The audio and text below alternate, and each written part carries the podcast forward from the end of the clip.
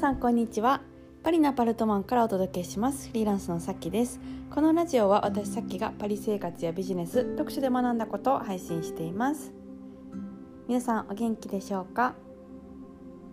えー、今日はですねあの布ナプキンと生理という話をしたいなと思ってます。あの女性で、えー、仕事をしていたらあのよくある、ね、悩みにこう生理の時は仕事に集中できないとかあると思うんですけど私も多分にそ漏れずそれで、うん、まあなんかすごくこう痛い日になんかね、えっと、仕事とかがぶつかってしまうと結構あやばいみたいな感じに、うん、なるんですけど、まあ、でもあの在宅の仕事になったからかなりねましで、うん、会社の時は本当にこう痛くてもあのもちろん出社しないといけないしすごい大きい仕事があったら外せないし大きい仕事がなくても 外せないし、うん、なんか周りの人にもこう言える感じじゃなかったんで、うん、全員先輩上司ほぼ全員男性だったから。なんでなんか揺れながらあの貧乏ゆすりをして痛みをごまかすみたいなことをよく やってたんですけども、うん。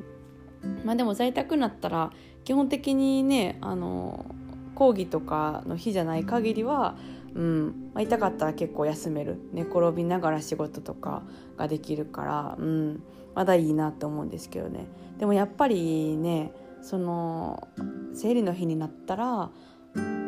こう何て言うんでしょう。お腹も痛いから集中できないしなんか頭も結構ぼんやりするじゃないですか。なんかキレ悪いな今日みたいな感じになっちゃうんでそのセミナーの日とかとかぶったらうわなんで今日みたいな感じに思うんですけど。そうそうそう、うん、でもねあの私いつからだったかな1年半前ぐらいから布ナプキンに変えたんですよ。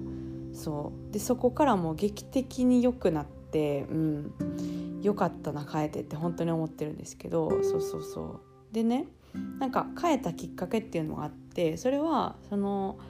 えっとその布ナプキンを作ってるのが、まあ、女性の、えー、起業家の方なんですけどその方のなんかそれを何で作ってるかみたいなヒストリーを読んでたらすごいそれに共感して、えー、惹かれて買ったんですよね。うん、でそれはなんかそのもし、えーまあ、よくある市販の紙ナプキンを使っていたらなんかね生理ってこう捨てるべきものとか、うん、でちょっとこうなんか意味汚いものみたいなイメージ。そう。だからなんか隠してで使い終わったものはなんかもう見ずにくしゃっとしてるみたいな。感じの使い方だと思うんですけどでもその布ナプキンっていうのはただ単に繊維があとあ繊維っていうか素材が布になっていいっていうだけじゃなくてもちろんそれもめちゃくちゃ大きいんですけどね、うん、布になることでやっぱ化学繊維を肌に当てるよりも全然もう肌の反応が違って、えーと、すごいこう心地がよくて、うん。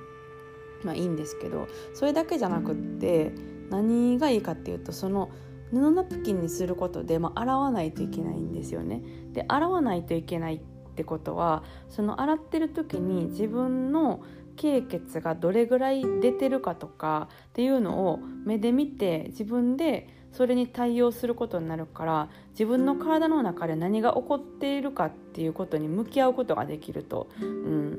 なんかその考えを読んであなるほどって思ったんですよ。確かに今まで自分がどれだけなんかその経血が出てるとかとかどんな頻度で、うん、なんか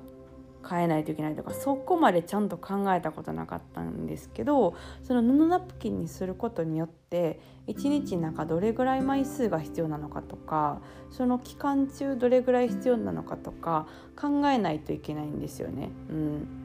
あのまた洗って使うから。そう。だからなんかすごい自分の中でのこう循環に向き合うことになるからいいみたいなのを読んであその哲学すごいいいなと思って、まあ、買い始めたんですよ。でそこから本当にもう痛みとかなんか、